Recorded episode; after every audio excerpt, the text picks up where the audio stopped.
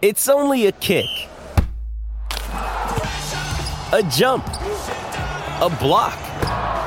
It's only a serve. It's only a tackle, a run. It's only for the fans. After all, it's only pressure. You got this. Adidas.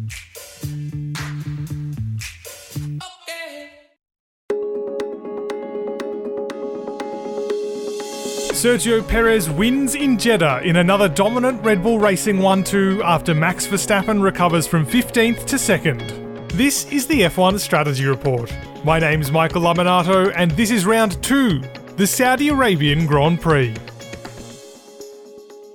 Hopes that Red Bull Racing's advantage might be curtailed at the high speed Jeddah circuit were quickly dashed, with the RB19's advantage, if anything, looking even larger than it did in Bahrain. Only unreliability threatened to derail the team's weekend after Max Verstappen was dumped out of qualifying in 15th with a driveshaft failure. But his lowly grid position was no impediment to the team's success, and the Dutchman easily rose to second after a safety car intervention before the halfway mark of the race. From there, he duelled at a distance with poleman and leader Sergio Perez. The two traded fastest times until Verstappen conceded he wasn't going to catch his teammate and instead settled for a bonus point for the fastest lap. Perez was free to secure an impressively assured victory ahead of Verstappen and, eventually, Fernando Alonso. To unpack the race and its implications for the rest of the year, I'm joined by ESPN General Editor Nate Saunders. Nate, welcome back to the podcast. Hey, man. Thanks for having me back on. It's been a long time, actually, uh, since I've been on this show. I think I did one last year. Um, but yeah, no, I'm I'm I'm glad to be back. Yes, I seem to. I think it was in the Netherlands, I believe, and I can't even remember what happened. I can only remember the non-stop trance music at that race. It's well, I think that's what the podcast was about, memories. wasn't it? We were just we were. it turned into a deep dive into the European music scene. um, but yeah, I think you're right. Ones. Yeah. Oh, yeah. Absolutely. And um, highlight the calendar is is uh, is Zandvoort for that very reason. it's like in your bones yeah, yes. for the next for the next few months afterwards. Absolutely right. And look, it does feel like we're in non-stop max mayhem mania, if you like, because obviously continued winning after that race and has continued winning since, except for this race, but it still doesn't feel like we're fully off the max train. Let's just start with Red Bull Racing. Let's get straight into that because another dominant 1 2 finish, and we'll take a bit of an overall look before we look into detail at this race. But it feels weird to say it only two rounds in have we seen enough now from Red Bull to know that this is going in one direction? Is that pessimistic or optimistic? Do you think? No, I think that's very fair, mate. I think that's a very very fair fair view, and um, you know, there was always that kind of shred of, I guess, optimistic doubt coming out of Bahrain that hey, maybe that's that car just really suited the Bahrain circuit. And then mm. I think in Jeddah, if anything, they looked even better than they did in Bahrain in terms of just how fast they are, how kind of how big that gap is. Um, and I think that, you know, as soon as I know Alonso got into turn one ahead, but really, as soon as Perez was back in the lead, you knew he was just going to drag a gap out. But the way Max came through that field, you know, the way he went past some of the cars, you know, uh, during the race, I mean, the commentators on the world feed, you know, I think Crofty and Brundle were both just like, oh my word, like, how, how, how has that happened? And you did just leave that sense of this is going to be a season a bit like Mercedes had, you know, maybe in 2014, where there's a lot of one twos for Red Bull. Um, amazingly, Christian Horner said that's their first back to back one two for Red Bull since 2011, which is nuts. Oh. Um, and I feel like I feel like they're going to have a lot of them this year. You know, they've, they've waited 10, 11 years for two in a row, and they're going to get a bunch of them. Um, but yeah, no, I I think um, you have to be very, very optimistic if you're not a Red Bull fan. That is to think anything anything else. I think at this point. But I mean, what what do you reckon? Do you think there's any shred of of optimism to come out of of the race if if you're wanting a competitive season? I think Saudi, like you said, it's such a different circuit from Bahrain that it's it's difficult to see positives from this one. I think out of Bahrain, I don't think it was unreasonable to believe that maybe there could have been differences considering it's a particular track and they obviously tested there, so you know eyes can be looking to other circuits. But I'm sure and I'm hopeful we'll have better races, but it's hard to uh it's hard to see a car that dominant being less dominant at other track. Like it's hard to imagine a track so different that it could possibly unless yeah. it's under the water perhaps that might make a difference even then i think red bull might be even faster underwater that's probably the, the, the, secret they're not telling us um yeah i think you're right that that was really the kick in the gut really was that you, you hoped, hey, maybe maybe this brings the field in. You know, there was talk going into it, like Ferrari saying, hey, maybe we'll be better in Jeddah. Um, you know, they were hoping that maybe the tire issues wouldn't be so bad there. Um, and just across the board, I think that it was it was just yeah, it was obvious, wasn't it, from the first practice session, Red Bull have got a, like a rocket ship this year, and fair play to them. Like, I think you've always kind of you've always got to make that clear, haven't you, when you're talking about a team dominating? They're dominating because they've done by far the better job than anyone out there. Um, and yeah, it just from a from from our perspective, our job's perspective, it just makes it makes it a bit harder, doesn't it? When we've probably got 23, 22 podcasts this year or weeks or whatever it is um, to write very similar things. But um, but yeah, they look they look untouchable. and the, I think for me now, the fascinating thing is is how much later in the season this wind wind tunnel penalty comes back to them, mm. um, and if we see that actually have kind of a legitimate impact in in kind of the gap by the end of the season, because I think Christian Horner said at the end of the race, uh, he said right now they they just want to get as many points as they can now because they're very wary of that later in the season. You know, they're very wary that that's coming.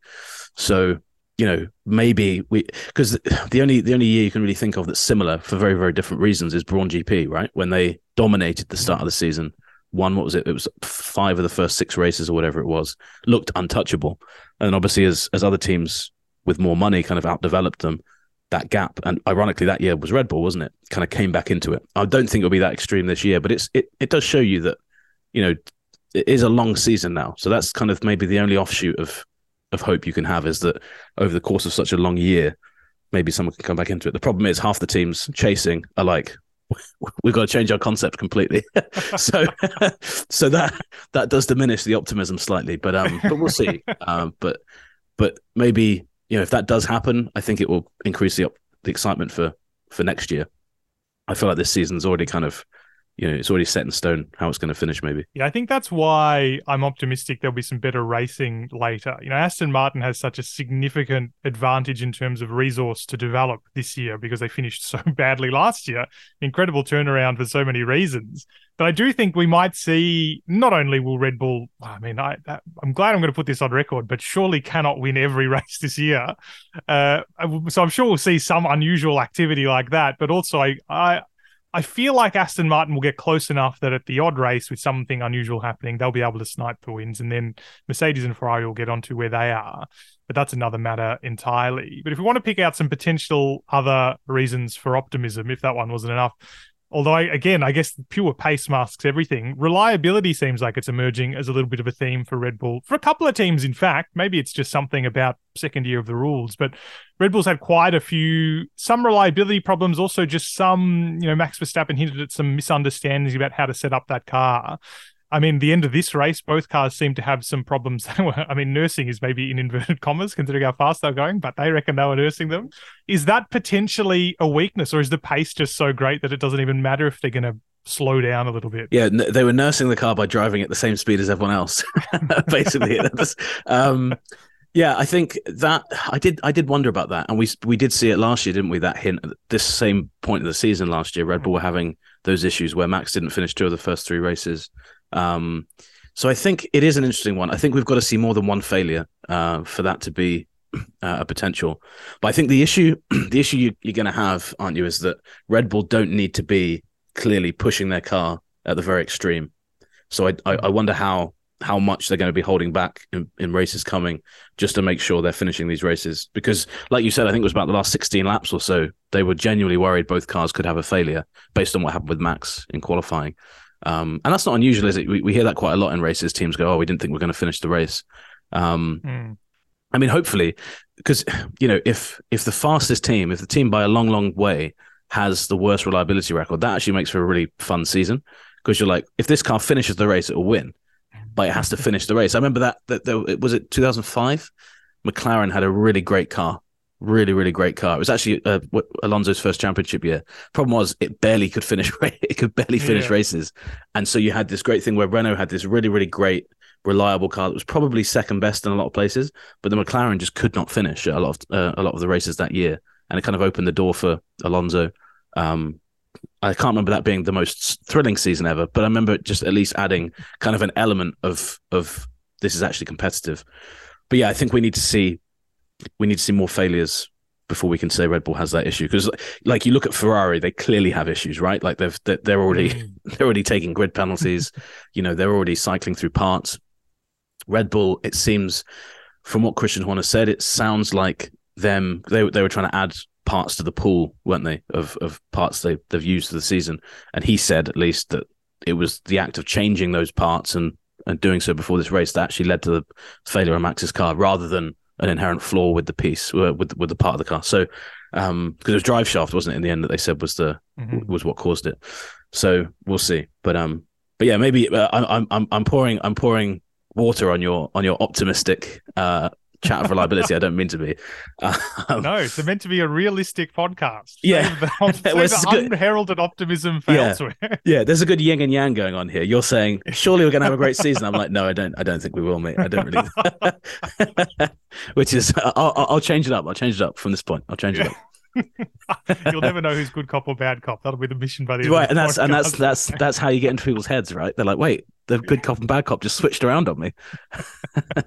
well, the reason that there's so much pessimism after this race isn't purely just that, of course, Sergio Perez won. It's the fact that Max Verstappen finished second and quite close, of course, to the winner, only five odd seconds behind, despite starting 15th because of that drive shaft failure in qualifying. He was very unhappy about that, as if he didn't know how good his car was. We've seen him win as well from 14th uh, last year's Belgium Grand Prix uh, was a very straightforward race. In fact, he won that by 17 seconds over Perez. I went back and looked, which is incredible. Uh, there was a better race than this one. So if you think this one was great, go back and watch last year's race, I suppose. But how it's it's always difficult to like this is the criticism of every dominant season, isn't it? How much is car versus driver? I guess we already know Verstappen's a great driver, but what did we? I mean, we already know what we learned, I guess, from that recovery that the car is really quick. It's what happened afterwards with the battle with Perez that's really interesting. I think. What did we learn or did we learn anything about the car and how those drivers are working in that final half race, 25 laps when they were kind of shadow boxing for the lead? Well, I'm not sure how much we learned about the car. More, we learned more about the the mindset of both drivers. I think. Um, what we learned about the car was was as we said, like the they were both managing very, very, um, you know, a lot at the end. I think that that's why the radio chatter that we had at the end was, you know, stick to this delta time to both cars, to both drivers. Um, but I think what we what we learned more than anything is that that that whole dynamic between Perez and Red Bull versus Max and Red Bull and what they're willing to do and not do is it hasn't changed from last year. You know, Perez's whole thing, is out on the lead and he's like, Do I have the fastest lap? Yes. Is Max going to go for it? No. You know, and then Max is in the car like, Well, I'm going to go for it anyway on the final lap. so I think that if we learn anything from that race that is of is of huge significance beyond the fact that Red Bull's super dominant, it's that that really hasn't changed this year. And I think that the one thing that could save the season from a competitive standpoint is is knowing Perez has it in him to take the fight to Max across the season. And I know it was you know it was a great race. He did everything. Perez did everything he could uh, right. You know he didn't do anything wrong in the race, but I think if Max is there with him starting on the front row, I think Perez finished second in that race just based on what we saw. You know he wasn't he wasn't out out matching Max on pace. I think Max I think clearly has you know maybe at street circuits, Perez is a lot closer to him, but Max seems to just any car he's given, he just is kind of on top of, isn't he? Which is a, a remarkable trait of his. So I think that um, what will be interesting now going to Melbourne, where Red Bull again another Horner fact that he he threw. I'm, sounds like I, sounds like I'm sponsored by Christian Horner today. I've, I've name dropped him about five times, but I just I just actually finished reading a transcript of of what he spoke about the weekend, so it's fresh in my mind. But uh, Melbourne has not been kind to Red Bull. They've only won there once since 2011. So again, fascinating to see this weekend if if that's somewhere that Perez can maybe you know get get a foothold on Max, um, because I think at c- certain circuits Perez almost drives that car better than Max does. Um, and um, I don't think they're going to have any issues for the next few races from anyone else. So. Um, but yeah, I mean that that's what I took away from it. What, what what did you think those final laps? Was there anything that stood out in terms of of that fight? I'm inclined to agree that it's difficult to imagine Perez winning had Verstappen started on the front row. Probably, if for nothing else, that in wheel to wheel battle, A, we know uh, Verstappen is better, but also is more intimidating. I think it's harder to make a move on Verstappen, even if you have the pace. But I was impressed that Perez had equal pace. You know, they both ignored Perez a little bit later than Max, but they both ignored those team orders to slow down. And the gap over the course, like if you take the gap from the start of those 25 laps, it was about five and a half seconds. It finished at about five and a half seconds. Um, yes, it was helped a little bit by Verstappen deciding he wasn't going to pursue it in the last seven laps, but then Perez also slowed down as a result. So I think that pace is heartening. It's too early to say, but Perez has spoken. The team has suggested too that he works better with this car and he has more tools in this car to set it up in the way he likes. Whereas at the end of last season, he didn't. And that was part of the reason he was so off the pace in a relative sense anyway, Verstappen for, I don't know, pretty much the second half of last year. So I think there are reasons to think that he might be generally closer this year. Whether or not it's close enough to actually win enough races to keep it alive is a different story. Do have a lot of street circuits on the calendar these days. Well, yeah, that's yeah, true, and, well. and we got one more this year with Vegas, so maybe this is the year for, yeah. for Perez to come back. Um, I do, yeah. yeah, I do think I think you're right. I mean, the thing is, is that in we've seen, I think we've seen too many times that if if you look at the races that Perez has won at Red Bull, a lot of the times you can you can look at you can say well this happened to Max or Max was out of the equation for this reason. We've not seen a race yet where he's comprehensively beaten Max unless I'm but yeah, there was like Monaco, but then you know there was there was a strategy implication there, and Max maybe not having the right mm. stop. And again, not taking anything away from Perez because I don't think he did anything inherently wrong in those races. But I think if you if you put them wheel to wheel, like you said, Max is a lot more intimidating.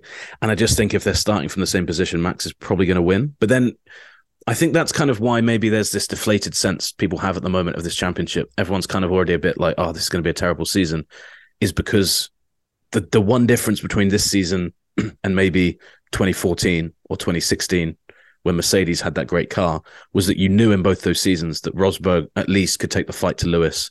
Not every race, maybe, but enough to make the championship. And in 2016, he did do it enough, and he was helped by reliability issues on Hamilton's side of the garage and his form was good enough and the car was good enough that he was always scoring big points when when Lewis wasn't.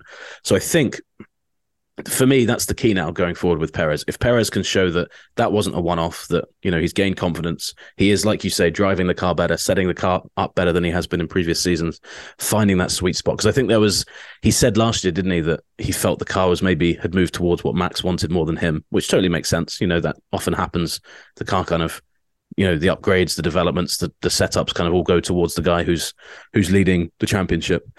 Um, you you know you want to make your quickest car even quicker. Um, but I think that's key right now for the championship in terms of just the excitement. Because if we get to Miami and Max has won the next three races, you know, or we get to Imola, or we get to Europe, and it's clear that the only way Perez is going to win is a if we're on a street circuit, or b something happens to per- uh, to, to Verstappen.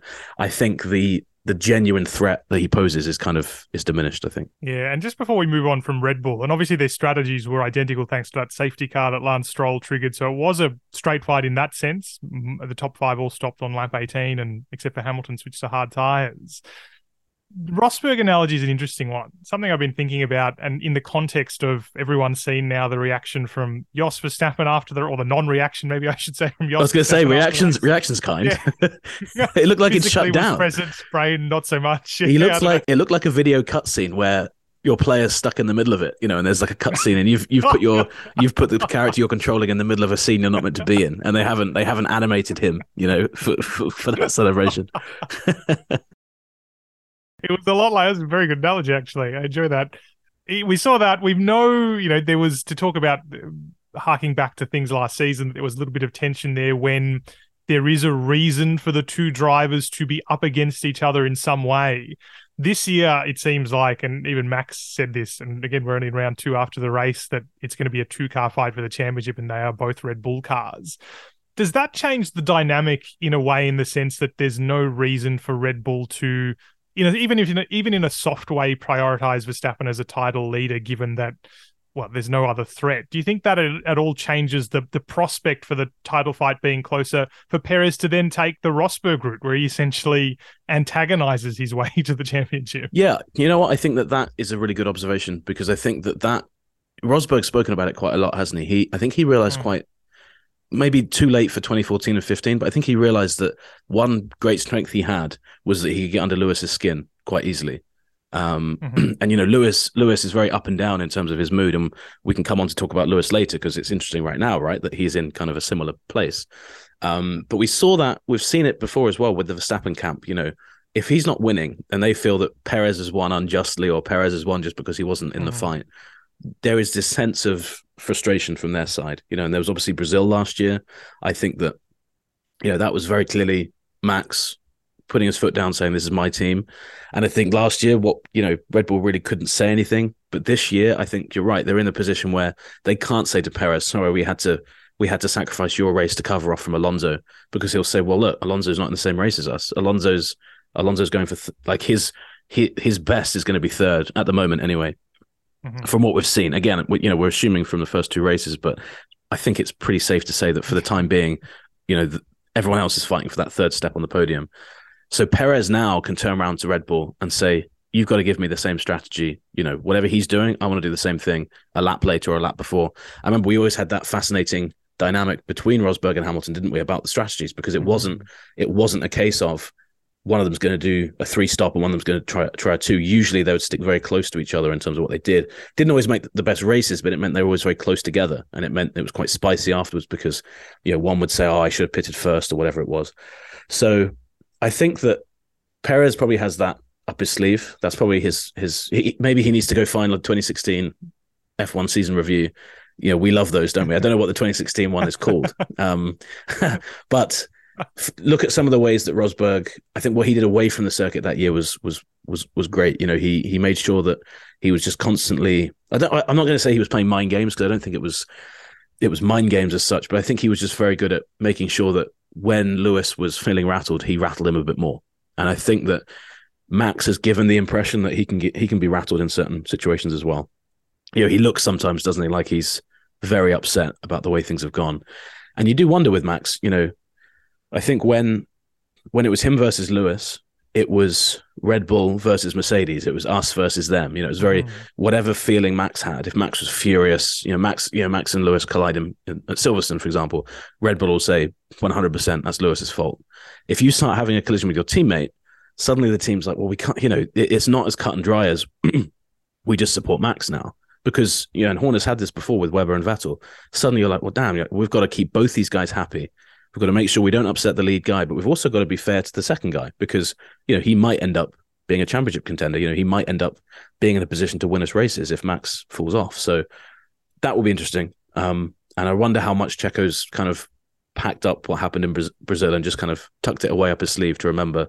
You know, like just remember, you know, when the when the chips were down last year, just remember how Max, you know, the the favor Max was not willing to pay you. I hope, I hope for the mm. sake of the championship, Perez remembers that and acts accordingly this season because I think there's going to be a point this year where Perez is ahead, Max is behind him, maybe quicker, and then the question of whether Red Bull say you've got to let him past is interesting because Perez now is massively within his rights to say no. He's my title rival. I'm not doing that.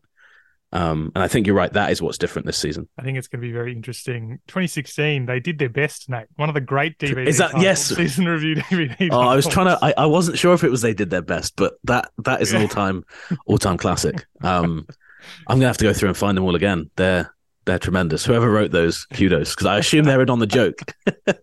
I hope they're in on the joke. you, know, only hope. That's the way that the Red Bull battle at the front unfolded. Perez winning. Uh, the the win he felt like he lost last year in Saudi Arabia as well. So I guess a title or a chapter closed uh, on that sense. But it was a very comfortable one-two finish for Red Bull Racing. Way behind them was Aston Martin. Again, Fernando Alonso was on the same strategy because of the failure of his teammate Lance Stroll, uh, who was the only one who really had different strategy in the top six. But we'll talk about how that interacted with Ferrari a little bit later on. Aston Martin, I think, is a really interesting case and similar to what we expected from Red Bull going into this round, because there were question marks after Bahrain about how much the car maybe stood the circuit. Fernando Alonso himself talked a lot about those questions and, and not being 100% convinced on where they sat. How convincing was Aston Martin here on a very different circuit? Because Alonso seems I mean, for a place that has no alcohol, he seemed inebriated on his own success, which is not unusual for him, I guess. Yeah, no, very, very convincing, and a, a, bit like a bit like what we said with Red Bull, right? You know, such different circuits, um, and for them to be the second best team at both, at least in Alonso's hands, um, very impressive. And you're right. I mean, we've not seen Alonso this jolly for years, have we? Like genuinely happy, mm. genuinely kind of, actually kind of seems to be enjoying himself. You know, he there were clear like frustrations kind of lingering the last few seasons, especially you know when he was at McLaren before that. So I think that if anything, I actually I look at Alonso and I'm like the fact that that guy is that happy with his car is all the evidence I need, you know, and and and then the proof is on the circuit, the proof is on the track, Mm. like you know he's following it up. But if if he'd done that and he was still a bit like, well, you know, I'm not sure, you know, if there was doubt there, you'd think Alonso knows Formula One well enough to know when he's got a good car or not. So I was really impressed. Um, and I, I I think what's going to be interesting actually for them is um, obviously Stroll didn't finish the race, but um, as the season goes on, I wonder how much we're going to be talking about one Aston Martin finishing third, and then where the other one did. You know, I was massively, massively impressed with what Mm. Stroll did in Bahrain to race, but he clearly at this at this point maybe he doesn't have his head around the car in the same way Alonso does. Which I guess he did miss out on testing. You know, if I wanted to cosplay as Lawrence Stroll, I'd say less testing. He's broken most of his limb. And look, I mean, Jeddah, if if there was any circuit he was going to struggle at, it's probably that one, right? So like, that's Yeah. not me, not me criticizing him at all, because I think the fact he's in the car at all is amazing. Um, but at this point, again, we're talk- we're talking about Red Bull needing to maximize results now.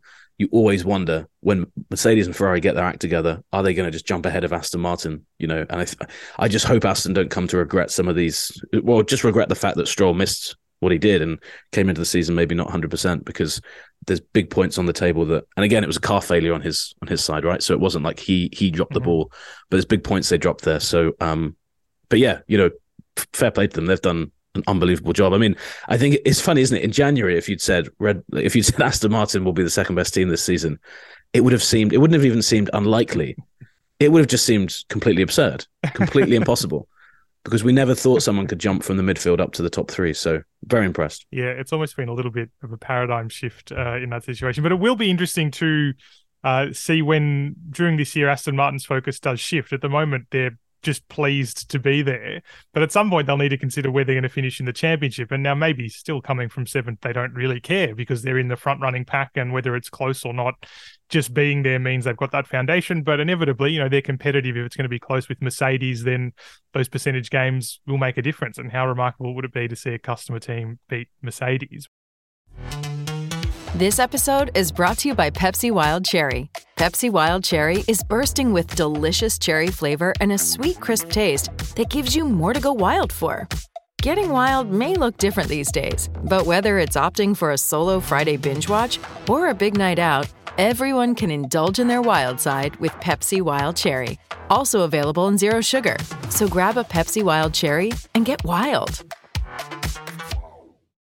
We can't talk about Fernando Alonso without talking about whatever happened afterwards. We say how happy he was. When he was told he was no longer on the podium, he said he didn't care, which in itself is remarkable. He did eventually get back on the podium, but this was, I mean, this was a, a- an unnecessary delay to proceedings, is probably the nicest way you can say it, considering it took four hours to get a final classification. Yeah, that's being very kind to it. I mean, I wasn't on the ground for this race. You know, um, my colleague Laurence Edmondson was, but I was I was WhatsApping him during it. You know, obviously I'm staying up as it's as it's unfolding, and it's just baffling. I mean, we've been in these situations before, haven't we, with the FIA and waiting on a decision. I remember Austria 2019. I think we were sat next to each other in the media center actually that that race, and that was when Verstappen barged Leclerc out of the way on the final lap, Mm. won the race, and we spent. It, might- it's felt like the best part of seven years. I felt like I, I aged considerably. We're just waiting for a verdict, you know, and it's strange, isn't it? And look, when you look at it on paper, there are obviously explanations and reasonings as to why things take so long. You know, they have to, you know, there's a right of appeal, then there's, you know, they go and see the stewards again and all this stuff. But the fact that it played out so badly, didn't it? You know, we had Alonso celebrating on the podium. The official FIA messaging system said he's under investigation. And then, you know, everyone's like, oh, he's he's been given a 10 second penalty, he's lost the place. But we didn't have the official document from the FIA saying so for the three hours. You know, and the joke is always, well, how long does it take to write up a document? But I think it I think it's fair. You know, you if you're if you're handing penalties out, you know, we can go into we can go into why it took them so long to look in the first place. But yeah, you just I, I don't I've I've never understood why Formula One insists on doing the podium and then having stewards things afterwards. Do the the it would add to the spectacle if you had somebody finish third or finish first. It's like before he can get on the podium, he's got to go see those stewards. you know, and I was watching um, the Cheltenham horse race in the UK recently, and they have a stewards room and they have a camera in the stewards room, but no sound. So it's Oh, so the commentators talk over the stu- the the, dri- the the the jockey in there talking to the the officials. I don't know what they call them in horse racing, and they're talking and they're kind of arguing their case, and you can see it, but you can't hear it. It's incredible, and I was like, this is I was like, this is tremendous. This is I, I, don't know what they were. I can't remember what the, the point was about. Is you know had I, I, you know I don't follow horse racing. I just had a had a small wager on one random horse on it. But I was like, this is great. You know, this is fantastic. And rather than the race finishing, you know, them giving you know getting all of this, you know, all the all the laurels and everything, and then an hour later being told actually, you know, that guy didn't actually win the race or finish second, whatever. So yeah, very very confusing. But um, I mean, we can get into it, can't we? If how, how brave you feeling, we can get into step by step how that happened. Well, I think that the rundown, I think people are, are, sort of getting their heads around, which was that Alonso didn't serve. Well, he did in the end, but it seemed like at a time he did not serve the penalty correctly in pit lane because the rear jack was touching the car, and there was an allegation that that the teams have agreed you can't touch the car with anything, but then it turns out there was an agreement that you can with the front jack, and so Aston Martin's argument was that you can with the rear jack because they're both jacks, and that seems you know we're an equal jack employer, which is perfectly good, and it turns out that that was a winning argument. Yeah, exactly, and it it all came down to the wording of the steward's statement, really, in the end, didn't it? Because that was what they said. Mm-hmm. They said so. There's the um the name has completely slipped my mind, but the SAC they discussed after Bahrain when Ocon got a similar penalty what is and isn't allowed when your car's stationary. Um, and yeah, you're absolutely right. The it seems that I think what the FIA put out afterwards, they their, their statement said there were conflicting precedents, didn't they? They said there were there were mm. precedents around the same incident that that, that didn't match up, and so when when Aston Martin presented their evidence to the stewards, so when to get a to get a an appeal to get a review from the steward, you have to present them with new or relevant information. Everyone will remember famously when Red Bull had Alex Albon drive around Silverstone for, for a day after Lewis and Max collided. Oh. They then presented that to the stewards to get a review, and they said, "Well, there's nothing new or relevant about what Alex has done here today," which is always still one of my favorite stories. But what Aston were able to do once Alonso had served that penalty for the the rear jack touching the car and getting the 10 second penalty their sporting director went to the stewards and he said he had the minutes of that meeting that took place after Australia, and apparently he had seven um, bits of video from other instances where the rear jack had touched the car of right, you know, of rivals. It didn't specify, you know, who or when when these were, but seven video examples of of a rear jack touching the car and you know no penalty following. So I think the stewards then said, okay, well that's that that is relevant. That is new information. They looked at it and they said, yep, we can understand why you believed that that was the case, that that was allowed, and they overturned the penalty. So in black and white, it actually makes sense why they overturned the penalty. You know, I think that actually, if you look at it from a very kind of surgical perspective, you know, it it makes sense, right? Everything everything they did made sense. They that what doesn't make sense is why it took them so long to originally mm-hmm. give the penalty. That's the bit that's so confusing. But what happened afterwards followed the procedure to the letter. But the problem is, I think the procedure just isn't really fit for purpose these days. So I, I feel like it's it's good that they follow those procedures. They let the teams come back and say, "Well, actually, look, we don't think this is right. Here's here's why." And they're like, "Yep, no, that is new information. We hadn't considered that. We will overturn the penalty." And it, I reckon, before Australia, it sounds like they're going to meet again. They'll probably clarify what is and isn't allowed in terms of the rear jack and the front jack. So I don't think we'll see it happen again. But The problem is, is that that's all people are going to remember is just the wait afterwards. Mm-hmm. They don't really care about the you know why it took so long, how you got there. All they know is Alonso did have the podium. They didn't have the podium, and they did have the podium by the end of the night. I think it took about four hours, didn't it? It was way after midnight that the people yeah. in Saudi actually got the actually got the result. Yeah, I think for me the more problematic part, and I don't want to be too critical in a sense because there's no way out of this for Formula One, but it seems, if my understanding is correct, that whoever tried to appeal the original non penalty. That is, whoever brought it up that, that Fernando should be penalised and taken off the podium. Probably one of the teams who brought it up, but it went via the race director, who's Niels Wittich, and he he's been around for only a, a year in Formula One now, a year and a little bit. Started last year after the unpleasantness of 2021, and. Uh, he sort of bought it. Essentially, he was told, "Oh, there's an agreement," and he said, "Ah, yes, there's an agreement. They need to look into it." The stewards and the stewards did, and they said, "Well, based on that, we're going to penalise Fernando Alonso." And it speaks to two different things. One is that he's relatively inexperienced in Formula One uh, and, and doesn't have. I don't want to say it sounds cruel to say not the absolute grasp of what's going on, but the simple fact is F1's extremely complicated. And if you've only been around for one year, it's hard to have a grasp on all of those things. And the second, which ties into that, is that Formula One does a lot of stuff kind of by agreement. Like if this was just written in the rules, it wouldn't have been a problem. But because for virtually forever, F1's operated with, well, you know, we sort of agreed this, and that seems like a pretty good way to do it. And then the race director comes in for one year. He's not going to be across all of those agreements or how they all work. It's not possible to be. And it feels like this very much harks back to, I mean, the long tenure of Charlie Whiting, who was able to run the sport like that because everything went through him. He ran everything pretty much and it just the, the model is no longer relevant. I think that to me is the bigger problem in all of this. The the time was annoying, but the bigger problem was that we shouldn't have been here in the first place. Yeah, that's uh, mate, that's a really good point about Charlie, and I think that we're we're seeing that more and more, aren't we? That the further away from Charlie mm-hmm. we get, almost the more glaring it becomes. And I think Abu Dhabi 21 was was a great example of that. You know, that never would have happened under Charlie Whiting. Um, and it's interesting as well, isn't it? Because you know this this new so after one of the things that came out of Abu Dhabi as well was this new center in Geneva when they can look at mm-hmm. decisions happening in real time. they, they they conferred with race control, didn't they? At the time, looked at it and said, "No, all, all, good, all fine." And you're right. Like, has has then a team got on the radio to race control? I, I can't imagine which team that would have been, um, or could have been.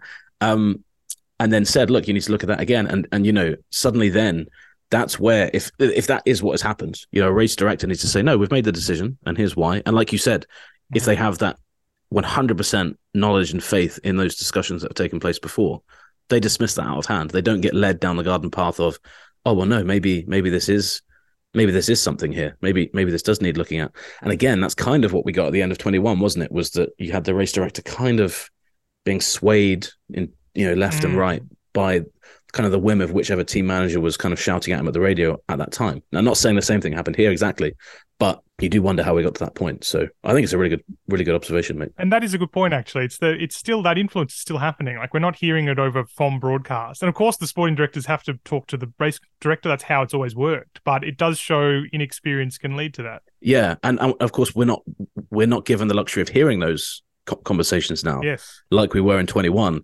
Doesn't mean they've stopped happening you know, but that I think what 21 gave us was an insight into just how frequently those messages are going back and forth. Yeah. And I know people said, "Oh, uh, were people playing up because they're on TV?"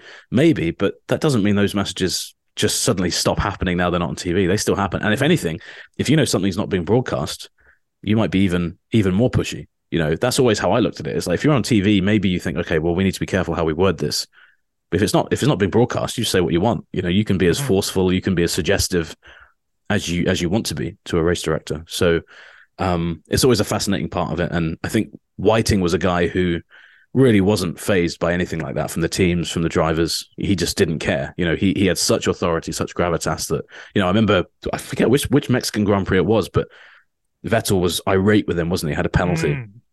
Was just effing and blinding at Charlie Whiting after the race, and Whiting I think you know gave him a big slap on the wrist afterwards. I think he had to do some some courses with the FIA afterwards, didn't he? Where he he basically yeah. you know. But again, it showed you that Whiting he had all that going on, and I wonder if a driver was sat there effing and blinding at the race directors now, would they you know would there be a different um outcome? Would they would, would the decision suddenly be oh no actually sorry we're, we're going to look at that penalty again just to make sure. There's no like yeah. no we made a decision and we're, we're sticking by it. We made the right one. Um and Whiting didn't always get it right all the time. I think you know we can't just say he was he was perfect all the time, mm-hmm. but I think that what he did have was that gravitas and that kind of respect and authority that his what he said goes. There was no no two ways about it. And like you said, he had the grasp of he had the grasp of what was going on around him. Um, so he didn't feel the need to jump back in and second guess things that had happened. Certainly, the power dynamic feels different. Let's move on now to Mercedes, though. Uh, one of the teams that did experience a different strategy. George Russell was the same, medium to hard, but Lewis Hamilton, on a weird weekend, started on the hard tire and then switched to the medium. Was kind of forced into it because of that pit stop. It's only one stop around Saudi Arabia, so you've got to stop when you get the chance to. And didn't really work out for him because it was a long stint on the medium tire. But his race more generally, I mean, the strategy almost reflects that it just seemed a little bit off the whole weekend, did Lewis. And I thought what was really interesting here was that defensiveness might be overplaying it. But after the race, he was sort of talking about he and Russell went in different setup directions. That's partly because they're struggling with this car and partly because this track is pretty unusual. And he suggested Russell got it right. And I think he used the words, it doesn't usually happen like that. Like usually he picks the correct setup when they're diverging. I don't know if you saw it as well. I did. I saw the, and the same just, interview. It sort of spoke to you know, maybe it's just early in the season. We saw a similar thing last year, but this real discomfort in the car from Lewis, and it's clearly having an effect on the track when maybe previously we would expect him to kind of drive around problems in the way he's quite good at doing. Just interested in your read on how he approached this race, in which he was, I don't want to say he was comprehensively beaten by Russell because he wasn't, but just never really looked like a threat. Yeah, no, you're right. And I was going to bring up that interview. So it's, it's interesting you saw the same one and had the same the same take I did because it was mm. it was a weird thing to say, wasn't it? It was kind of yeah, you know, odd. because especially if you you know if you look at the the the recent past, you know, going into the last few races of last year. I think Lewis probably had the strongest second half of last season generally, but mm-hmm. obviously Russell got the win, and Russell was still great all season. And yeah, it it was weird. I think sometimes I don't know with Lewis. Sometimes you get the feeling that he decides on like a Saturday morning, this isn't this isn't going to be a good race for me. You know, hmm. I'm not enjoying myself. This is going to be bad. And then his whole demeanor shifts from that point to not very happy with it. Um, and I, I just got I got the same sense from him this weekend. And you know, maybe I think you know uh, mentally going from being a title contender, you know, losing the championship in the way he did in 21 to shifting to last year, so you know to, to 21 and then into this season must be pretty difficult compared to Russell, who's coming from three years in a pretty bad car, even with all the issues Mercedes have. This is probably still the best F1 car that George Russell's driven, bar that race in in, in, Bar, in Bahrain that when he stood in for Bottas. So mentally for him, I think it's much easier for him to shoulder what's going on. Whereas for Lewis, you know, he's got such experience of driving great cars. This is such a step back for him. That on top of you know the fact that he's probably looking at his career like you know I don't have that long left to win that eighth, championship. I don't think I don't think that is the, the complete explanation, but I do feel like he is much more prone to just being in that kind of very low, very pessimistic mood. Um, and it's bizarre, isn't it? Because you know, on the face of it, I did, I was actually quite impressed with Mercedes in terms of the fact that they didn't look as bad as I thought they would. You know, this this circuit did look like one where potentially they'd struggle. You know, a lot of high speed corners. They're good in they're good on the straights now, but the high speeds they've admitted is is an issue. So you wondered like, is this going to be a place that that really hurts them? And you know, with Ferrari struggling the way they did, Mercedes looked quite clearly better. And like you said, I think Hamilton would have had a much better race had had he not been forced into that stop when he was. That kind of compromised his from from that point on. He was just sat behind mm. Russell, not really able, knowing he wasn't really able to push the tires because you know he had to get him to the end of the race. So it was bizarre, and I think that it met Lewis's kind of just state of mind at the moment is quite interesting because he, I don't think I, I don't think you can say he's not happy right now because I you know I think that's all relative, isn't it? He's still he's still you know he's still pleased to be where he is, but he's there's clearly a, a lingering frustration there. He obviously said, you know, the, the quote that got all the headlines after Bahrain, the team didn't listen to me last year on the direction of this car. Um, which I think was a very interesting thing to say. Quite a pointed comment to make to to a team that you've won so many championships with. So I don't know. I I, I don't know whether it's the sign of things to come or whether it was just a weekend where Lewis thought, you know what, I'm I'm almost throwing in the towel now. Russell did a great job. Russell, you know, was much further ahead of him um, in the race. Uh, and I think Russell's doing a great job as well. Then, you know, Lewis probably hasn't had that internal threat for a while, has he? If you look at Bottas, was never really there week to week. Um, what was your read on it? What do you what do you think? Because I, it's fascinating, isn't it? We've seen it before with obviously Alonso's had plenty of times where he he didn't have a competitive car, but even Vettel, you know, 2014, he had that terrible season when he'd mm. won four straight titles. Complete change of regulations in that case, but he had a new young teammate, Daniel Ricciardo, and again in that in that season, that was probably the best car Ricciardo had driven in Formula One by well, it was mm. by a, by a country mile. But for Vettel, it was suddenly well, this car can't even isn't even might not even be the second quickest at some circuits, you know. So for him, not only was he learning a new car, not only was he getting over it, he had this young, hungry teammate next to him who's getting the absolute maximum out of it. I think that I think that plays into it a huge amount. I mean, what, what do you think? Do you think I'm overstating that, or do you think it's it's maybe a relevant point. No, I think it's I think it's a good point. And definitely the Russell dynamics one that doesn't feel like it's played out fully yet, just because the car has not been in a position almost to compete with no other team. It was really good in Brazil and it was kind of in a class of its own. And the rest of the year it was kind of a bit nowhere. So they're not even really nothing's up for grabs other than wherever the Mercedes is going to finish in a general sense. But I think what'll be interesting, and you sort of said there, we don't know if this is Lewis now, or this is just he's had a, a, weekend in which he's just not engaging or whatever it is. But last year started off in a similar way and then switched on when it seemed like he knew what he was aiming at. And that sort of started in Spain, I think. So not that late into the season when they brought that upgrade and it seemed like it it helped. And suddenly it seemed like Mercedes were going to fix the porpoising and then the car was going to be great. And he could see the goal. And then this year they've come in with a car that doesn't have any of last year's problems and it's just slow and the team doesn't know why because it's still convinced that this was a good concept but have at least conceded that they don't know how to get the, the figures they were getting and they need to change it. And there is no finish line now. And sometimes i think you know it's been so long since hamilton hasn't been able to aim for a title that he he can't respond when there's no obvious target. Like there's no goal. He talks a lot about self-improvement and I'm, i know he's committed to that but self-improvement you know you can do between races. Then you get up when you've got to expend expend all that uh, adrenaline and really aim for something when you're at your most competitive. And he doesn't really know what he's aiming towards. Like oh he might be fourth might be just behind russell. Like oh what to get to the end of the race. And it just seems to me like he just lacks the aim at the moment. And I don't know if that comes around when they start upgrading the car and you can see that those upgrades are working like they were last year and the concept change is working. Toto Wolff talked a lot this weekend, as you would have seen, that they're making massive steps in the one week since Bahrain uh, with their new concept idea. And it's going to be great in six or seven races. I think we'll find out when he knows what the aim is. Because if the aim is going to move to two or three years down the road to win races, I think we will see a real psychological change in Hamilton in a negative way, in the sense that I think he'll struggle to re-engage.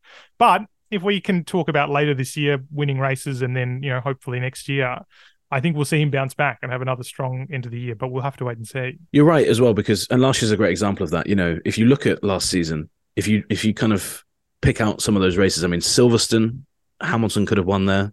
Mm. Zandvoort, you know, if, if if things had maybe been timed differently with a safety car, he could have won there. And obviously Brazil, like you said, that was a race where it was Mercedes' his race and they did win it. So I think you're right. As soon as he had that, as soon as he knew last year, I mean, I think Imola last year was the real low point, wasn't it? When he was just, yeah. I mean, he was just driving around in 14th, yeah, and he was just yeah. like, you know, what's going on here? And and making things worse was Russell was kind of up in the points, doing pretty well. Uh-huh. So I think you're right. I think that's a really good, it's a really good way of putting it. I think Lewis needs that. He needs to know what the end of the tunnel is. Um, and kind of what's coming for him. Because and and I guess when you're when you're as old as he is, and when you're at that point in your career, you don't you can't just throw you can't be have a carefree attitude about it. You know, I think Lando Norris is kind of in a in a position with McLaren where everyone's like, "What's he doing? Why is he there?"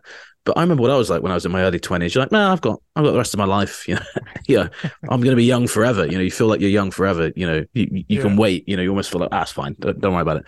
But when you're when you're at the other end of your career, you think, well, look, you know, I don't know if I've got enough time to wait for a championship. Um, you know, and I mean, Fernando Alonso just seemed to be of the opinion I'll just keep changing teams till I find one that that works. But you know, Lewis, I think that is starting to play on his mind as well. So you, it'll be it'll be interesting as well, won't it? Because at what point this year do you think we'll know whether Mercedes have got their head around it? Because obviously Imola this year is what they want to target their their new upgrade for. But then you know it takes a bit of time to kind of to get your head around a new car, to understand it, and then you've got to you've got to maximize it. You've also got to hope that your new your upgrades have beaten the upgrades of the other teams and moved you ahead, relatively speaking. So it's going to be interesting where that point is, isn't it? Yeah, and I think even Imola is not even. I, I, mean, I'm not sure because they're kind of talking vaguely. And to be fair, they've only just changed this concept idea now, but they're talking even later for the the next thing, like the change of car. There's going to be an upgrade in Imola, but I don't know how good it's going to be. I guess they don't know either because the car was somewhat more competitive than they expected this weekend too. So and it's not going to be a radical overhaul, is it? Because you can't just suddenly no, you can't just suddenly you know turn up with a car that is fundamentally different to yours in terms of the side pods. So I know that's what mm. they. It sounds like they're going to move towards eventually. But it's going to be interesting what they do bring because it's going to kind of maybe be halfway between this concept and what they want next year, maybe. It will be interesting to see how they tackle that. Before we wrap this up, we've got to talk about Ferrari, though, because they were a team that did try some different things. They needed to use strategy to get past Lance Stroll. That's where he was uh, before he retired on lap 18. They did. They tricked Aston Martin into undercutting, which wasn't effective here. They ran a little bit longer, uh, jumped him, and then, of course, he retired. It was all academic at the end of the day, but couldn't really move any more forward. I know there was a little bit of frustration on Leclerc's radio between him and his engineer about not being told to push when Hamilton was pitting behind the safety car, which seems relatively on brand for Ferrari. But I guess credit where it's due, they do get the earlier strategy call right. The problem here is just that in a race in which they thought they were going to see that they were actually quicker and not quicker than Red Bull, of course. I'm not sure they weren't that delusional, but quick enough that they might be able to aim towards Red Bull this year and make a fight of this championship. It turned out to be slower than ever. Fourth best. That's lower than they've been since, well, since that dreadful 2020 year when they were absolutely nowhere.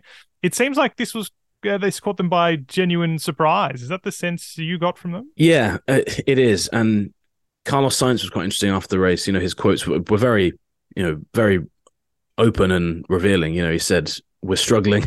You know, we're eating the tires alive, even when we're not following a car." So he's like, you can imagine how bad it is when we are following another car, just how bad things are.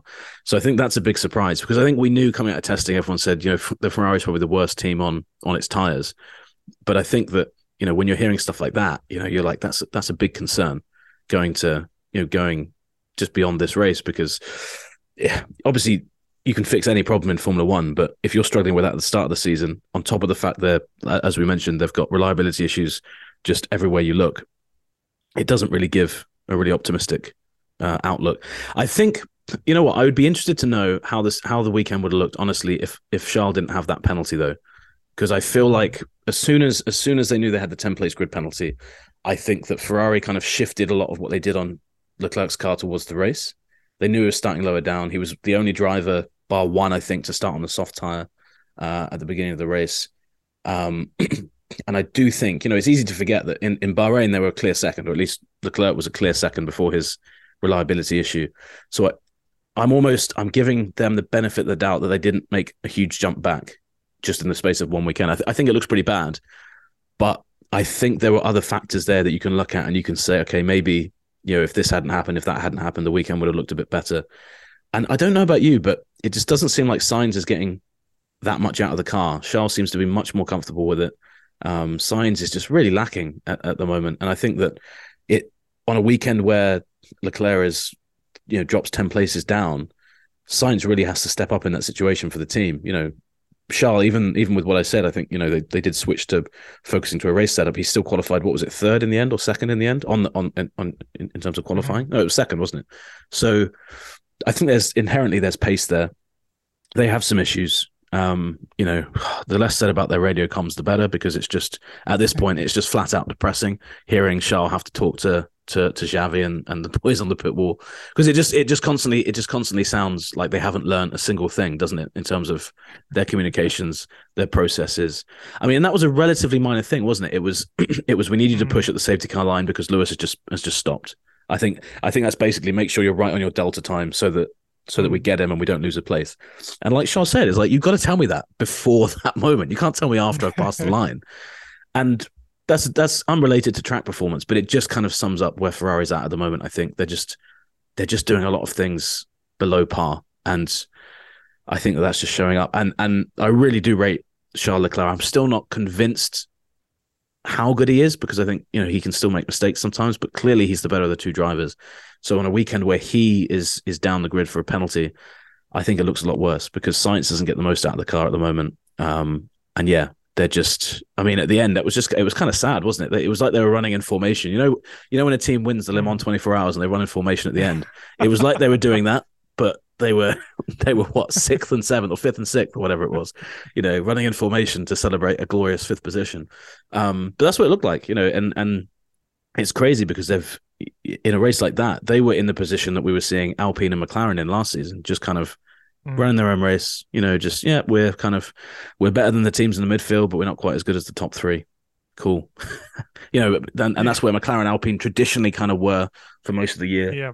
Um, I don't think Ferrari are there um, for good yet. Like I said, I think we need to see a few more races, but yeah, I think the Sainz comments were the most um, the most concerning from a performance point of view.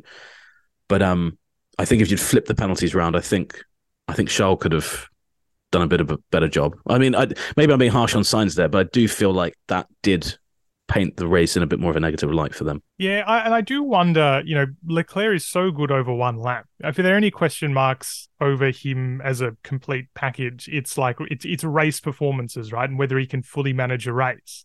And so I do wonder as well and sounds like you were going back towards good cop, which is interesting. But this idea that Ferrari says, well, they're quick in qualifying, which means there must be a way to make the race car quicker. We just need to get it there. but it's Leclerc who's really quick in qualifying, and how much of that is just the difference he's making in the way that okay, Alonso uh, isn't an all-time great qualifier, but in the difference he can make to a car, or even a Verstappen can make to a car, or traditionally Lewis Hamilton, maybe not so much at the moment. How much of that optimism is actually just you've got a really great qualifier in the car, and you're not going to make that translate into the race because it's it's not there. Yeah, I think you're right. I think you're right, and um, that's the sort of thing that you know we'll see very quickly, won't we, over the next few races? If that is the mm-hmm. case, if we do keep seeing Leclerc qualify well, and then Ferrari just drop back to this kind of position, I think it'll be quite obvious what the conclusion is. Yeah, we will know that sooner rather than later. And just to wrap this one up as well, a couple of drivers I want to shout out to, and they are Oscar Piastri uh, as one who completed pretty much the entire race on a single set of tires, the hard tire. It does show how little degradation there is here. Uh, and not only him, but Nick de Vries and Logan Sargent, they're all rookies. I think Piastri was the standout among them this round. Mistakes from the other two guys over the course of the race.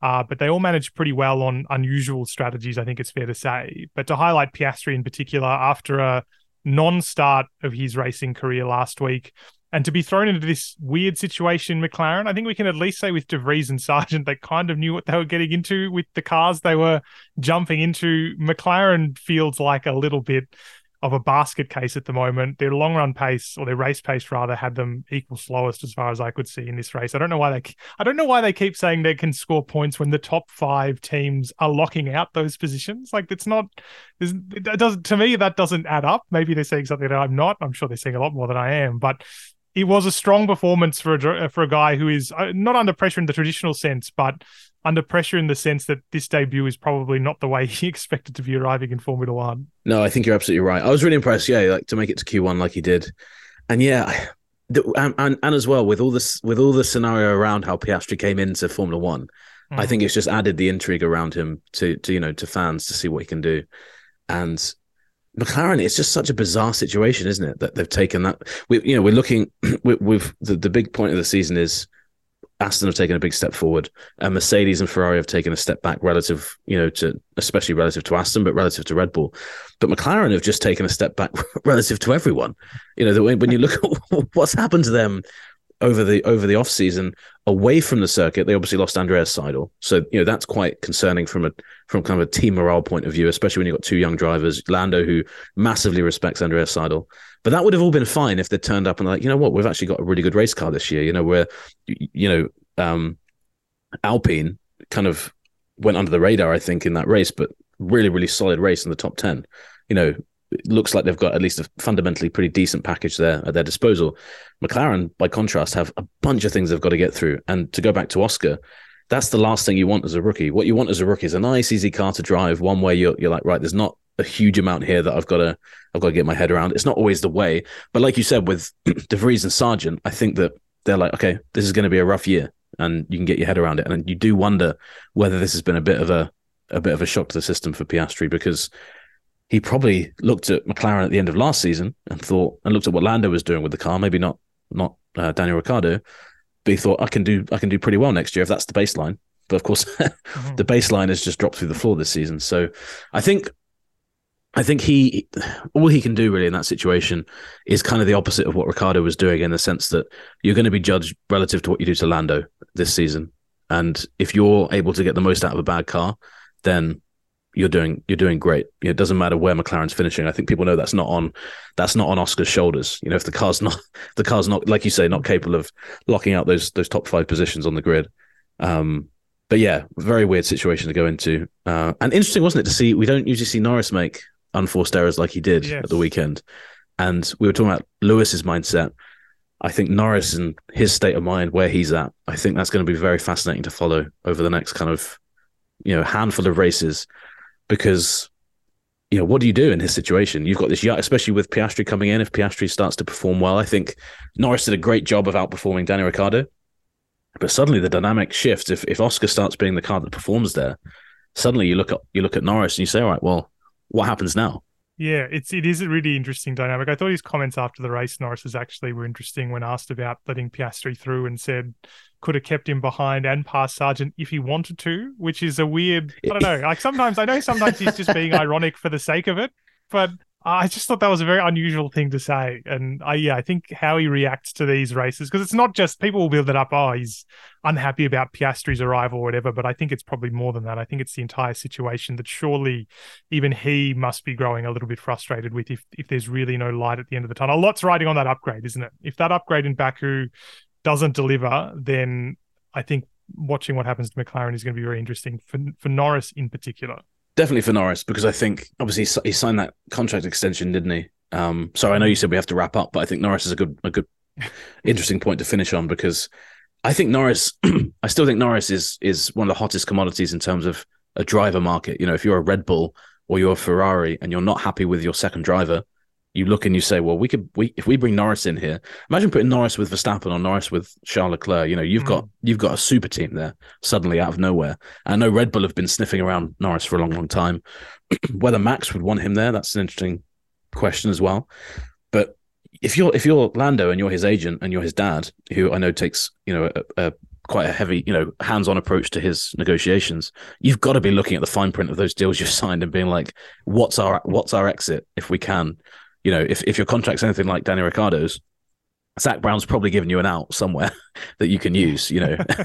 um, so, and again, that's not, you know, it's not just Zak that does that. Lots of teams do that. But like, if you look at traditionally, McLaren contracts seem to have had that in them. So, interesting one. And I think you're right. If this upgrade, the one coming up, doesn't work, Lando's obviously been sold the dream of once McLaren get the wind tunnel up and running, once we have all the facilities we need, we'll be a championship contender where he can look directly down the pit lane now and say, well, Aston Martin don't even haven't even fully finished their facility. Mm. You know, they're still using the Mercedes wind tunnel, and they've moved up to second position right now. You know, obviously they have one coming online themselves soon. So, at what point do you start to to doubt the dream you've been sold? You know, if suddenly an upgrade this year, a key year in his career, probably in terms of where it goes from here, I think that'd be huge for him. I think that could be one of the kind of low key storylines of the year from this point. If I was to make a prediction of the driver we're going to be talking about in the driver market, I think it'll be him. Even though he's got such a long contract, it just seems something just doesn't seem right. Like you said, his his attitude has just seemed a bit off. It's going to be very interesting as a storyline, and goodness knows we're going to need interesting storylines this year. Unexpectedly interesting Saudi Arabian Grand Prix, but I guess a race so early in the season is bound to do that. Nate, it's great to talk about it with you. Thanks, man. Good to chat.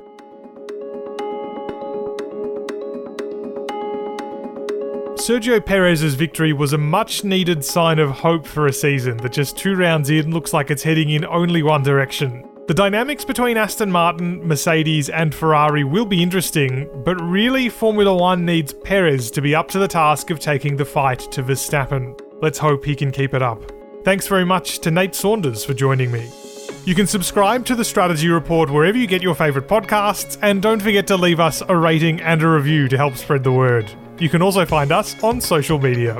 And before we wrap this one up, another quick shout out to our sister podcast, Pit Pass F1. Hosted by esteemed journalists Chris Medland and Julianne Cerasoli, Pit Pass F1 brings you bite sized podcast updates at every Grand Prix weekend direct from the paddock.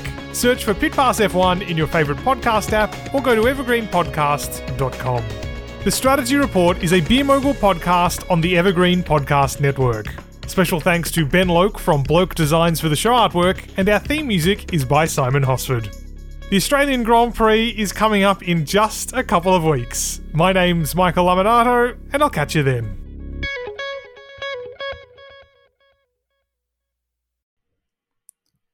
Hi, listeners. We wanted to take a moment to tell you about another podcast from Evergreen Podcasts and Sound Talent Media called Pit Lane Parlay. Pit Lane Parlay is the go to podcast for IndyCar and motorsports related news. Each episode, we discuss things like our favorite drivers, news clips from the last week, and generally giving each other a hard time about predictions we've made in the past and or life stories that have come up recently. We really have a lot of fun with it and really enjoy each other's company, and we hope you can come join us too.